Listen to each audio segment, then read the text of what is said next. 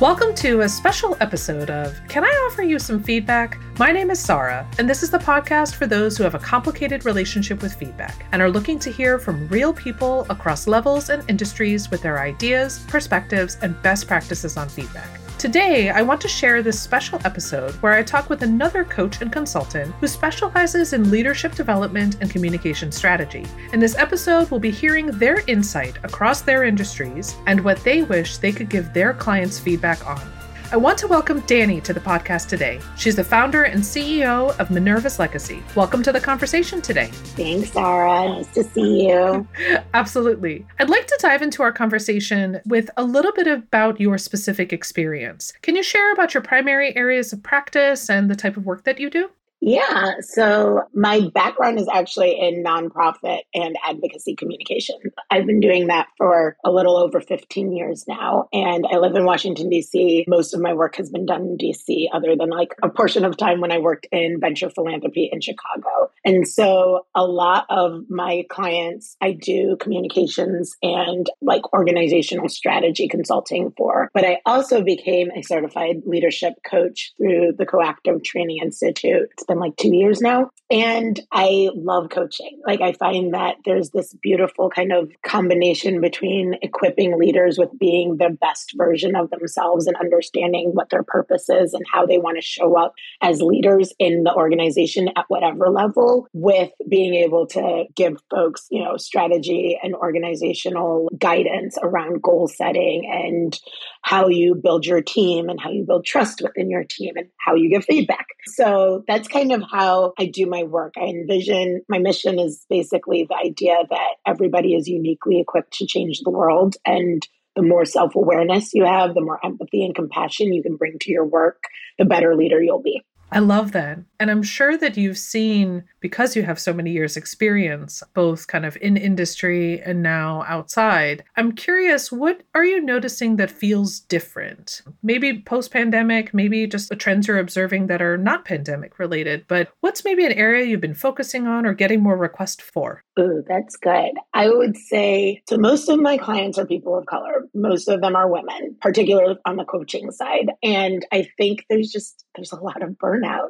And at the same time, a lot of like desire to be part of the change and part of like leading that change. And so how do you balance the need to like feel like you're fighting for social justice, fighting for a better world, and also taking care of yourself and taking care of your team, right? And so that's like a trend I've been seeing a lot. I've also been seeing just a trend in communicators feeling like they're burnt out, right? Like we're all watching the news on an insane level right now. And as communicators, we don't get to turn that off. Most of us that work in policy and social justice and nonprofit work, we have to be involved in social media. We have to be watching like the 24-hour news cycle, and there's not a lot of option to like turn your back on what's going on in the world.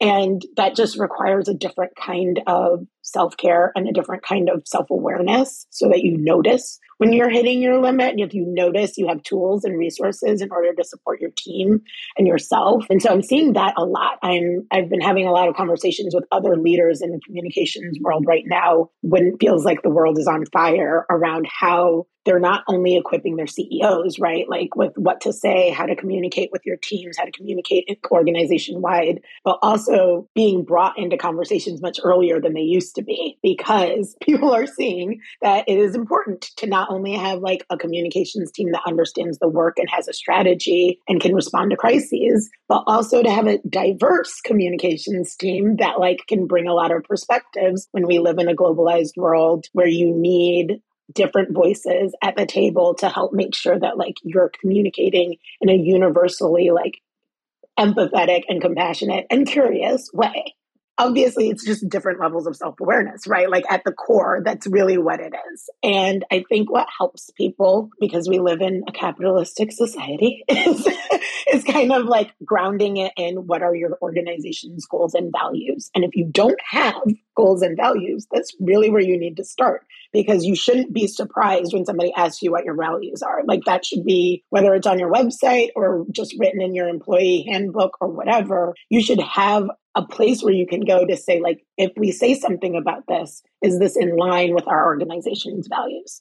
And so I think our immediate instinct in this, world of social media and like hot takes and all of that is to be like, we have to say something. And that's not always the case. Sometimes you have to say something internally so that your team knows that you are watching what's going on and that you have support for them, whether that's like you can take PTO, you can donate to these humanitarian causes, you can see somebody for mental health support, like that kind of stuff. But I think we often leap to the, I have to like make a public statement. And that's the feedback I've been trying to give a lot of my clients is like, you can do things quietly.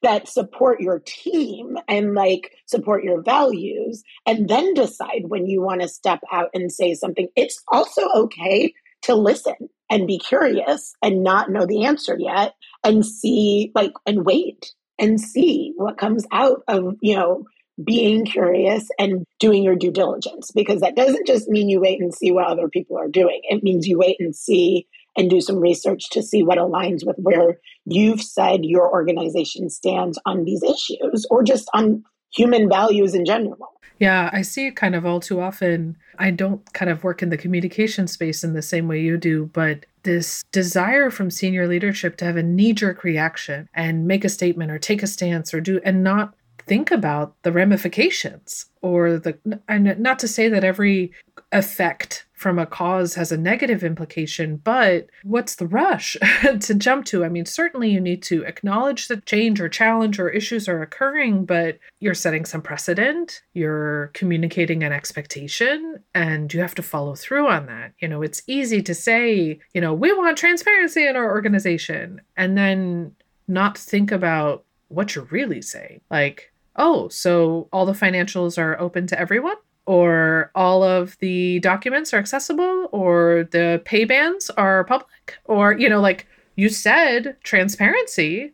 And I think there's kind of, as you're seeing, the desire to look like you're doing something or to have other people notice what might be going on in a different kind of way. I'm wondering, if you could share an example, you can anonymize it, of course, of a client who you've been working with where you're just real proud of what they're doing, whether it's an individual or organization, where you really see that they're taking it seriously, either around comm strategy or around the development work. Oh, yeah. Oh, that's easy. I have a full-time client, actually, who I'm like transitioning into being just a part-time consultant for.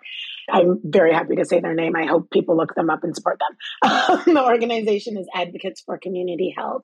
And very rarely do you see startups pop up in association world, right? Like we all know all of the associations that exist to support all of the different like sectors. But this is a startup. They've been around for 2 years. The CEO came to me when she was ready to kind of start this organization and was like, I'd like for you to lead up the comms team and build out the comms team. So I was their first full-time hire. And I've never had a job like that where I get to kind of like build something from scratch with somebody else who has so much like knowledge and understanding. And since I started to now, it's gone from a team of 1 to a team of almost 10 people. We've done like really great efforts around health equity and supporting community health centers nationwide. And a lot of that is because she was like, I trust you. Communications, nonprofit advocacy. I just want you to do this. Like, tell me where you would go on the communication side. And so our relationship has started with this just transparency and trust baseline that allows me to just be very honest with her, to really just say, okay, well, I wouldn't do it this way, or what's our actual goal in doing this? Or as the team has grown, well, we're going to need some processes, like all of those things where, to be honest, CEOs don't always need to understand that. And I think that's like some of the guidance that I've been really grateful to have her allow me to nudge her into is once you start hiring other people, even if you are a CEO that's used to doing all of the things, you have to release some of it so that you can do the CEO level stuff.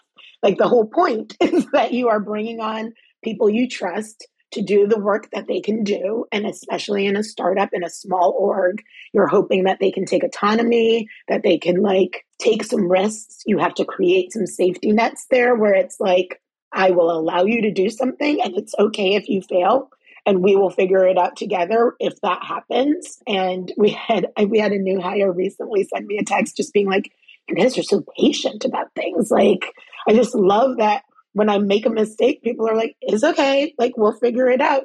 And we're all coming from, right, not surprisingly, like kind of, you know, toxic environments. A lot of grind work happens in social justice and nonprofit spaces. So even if you love the job, you probably are like exhausted and don't feel like you can raise your hand and say, like, "I need to take some time," or "I'm not giving you my best work because I'm overwhelmed with the way the world is and also just this job." But we try to allow that. And like, I think when you can say that out loud, right? Like, I was able to respond to that person and be like, "I'm glad you said that." And we actively are trying not to create a toxic workspace, knowing that the work is busy. There's a lot of work to be done. It doesn't stop. Like, we work directly with Congress. And if you're watching the news, you know, you know, that's not an easy job to do, to get anybody to do anything in our government right now. And so it's exhausting, and it is psychologically wearing on you. And so if you don't have a team that you feel like you can be honest with, that you can say, "I woke up this morning, I have a headache, I'm going to take the day. There are the things that we need to do today." That's my long-winded way of saying, like, a lot of us believe that we're the only ones that can do things. And I think all of us are, like I said, uniquely equipped to change the world. And it is okay to like take a beat, or to rest, or to trust somebody else to do the work and to delegate. And I spend a lot of time working with like one-on-one clients and leaders, and like recognizing when that moment is, what their difficulty, what the stumble or the hurdle is from like them releasing some things and letting other people do it. And having the trust, taking the chance to trust someone else with a task is very hard if you've come from a very toxic place, which, as you said, many of us have. And that can be extremely challenging and a large exercise in like,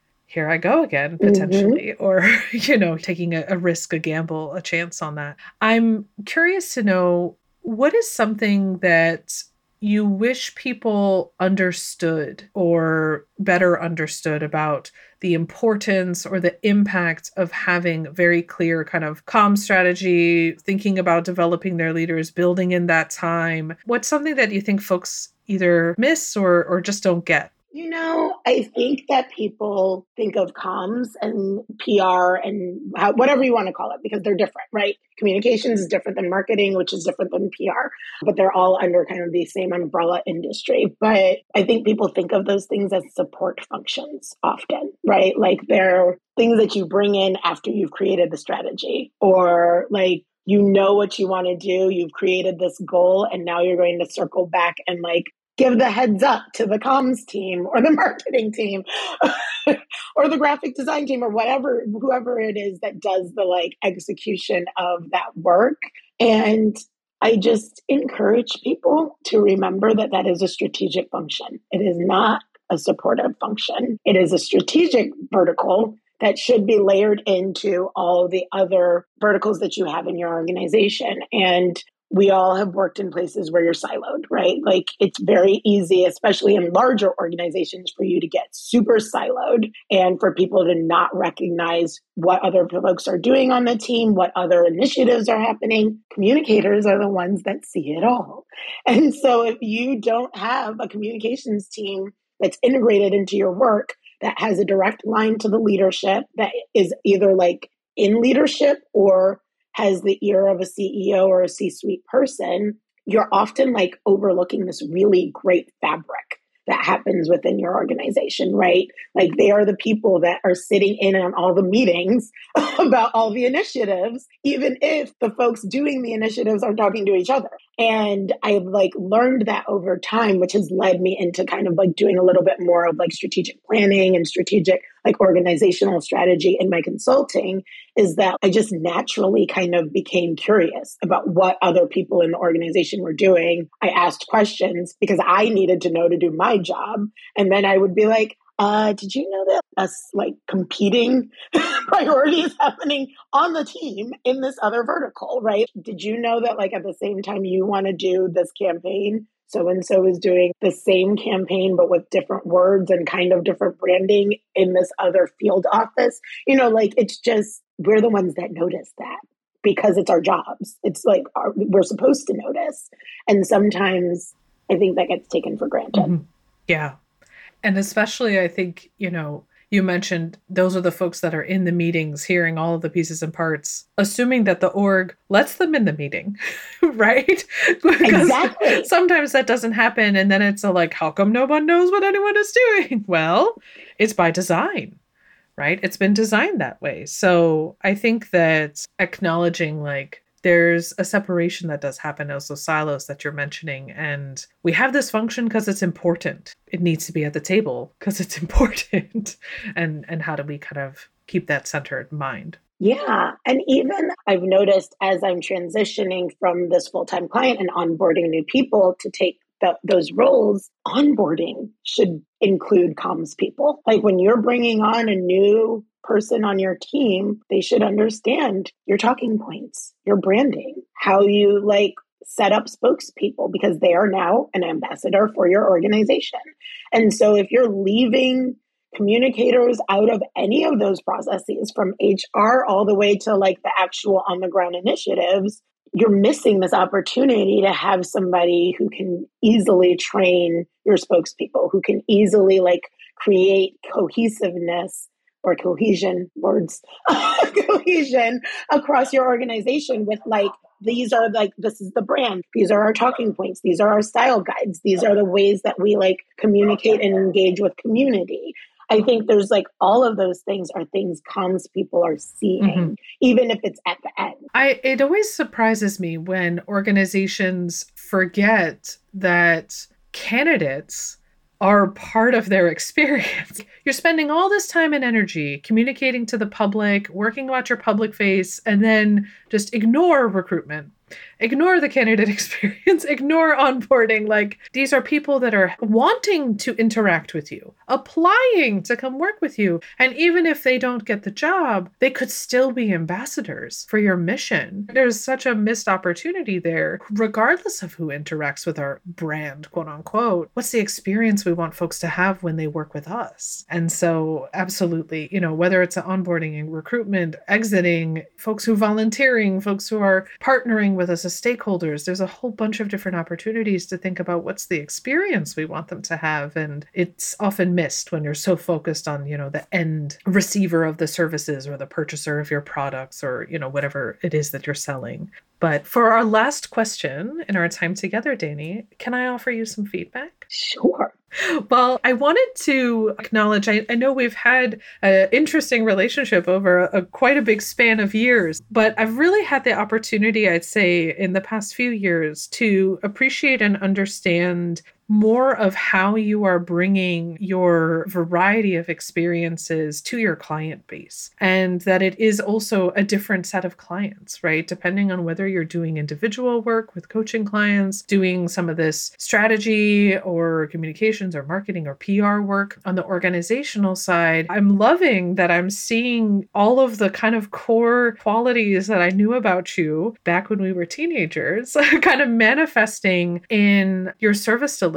You know, things like, you know, I've always appreciated your ability to just like 100% commit, to dive in, to do the work, to really jump in and explore a topic or an area, or as you said, get curious about what's going on in an entity. And I think it's that authenticity, that intentionality that folks you have worked with and will work with get to see. So I love that I'm seeing that. I hope folks are also seeing that and continue to kind of benefit from the range of your experience, but also all that you can kind of bring them in the way that you work with them. So I wanted to say thank you for that. Thank you. I mean, this is like a mini Laurel reunion, right? Like, we've known each other since what, like 8th grade? Mm-hmm. Yeah. Long time. And, yeah.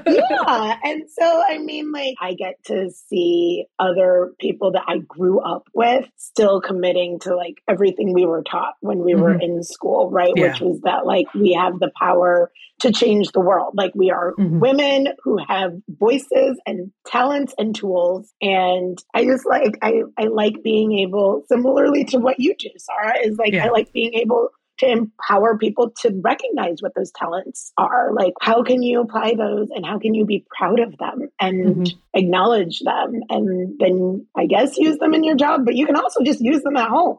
Right, right.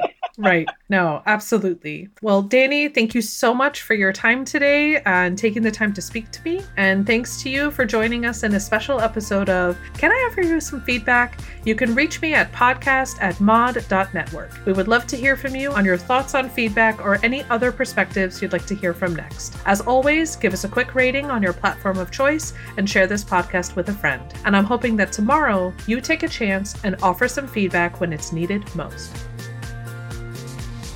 Can I Offer You Some Feedback is a production of Evergreen Podcasts, hosted by me, Sarah Esmail-Beghi Bartlett. Our production team includes Nigel Galladay and Gray Longfellow. We'll see you next time.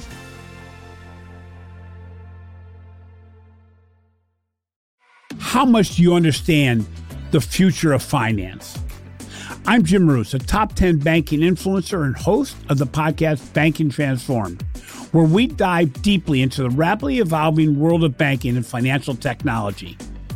Join me as I interview industry experts, thought leaders, and innovators as they unravel the latest banking trends, disruptions, and game-changing technologies reshaping the world of finance. Redefine your understanding of the banking ecosystem. Subscribe now to Banking Transformed, available wherever you get your podcast and now available on YouTube.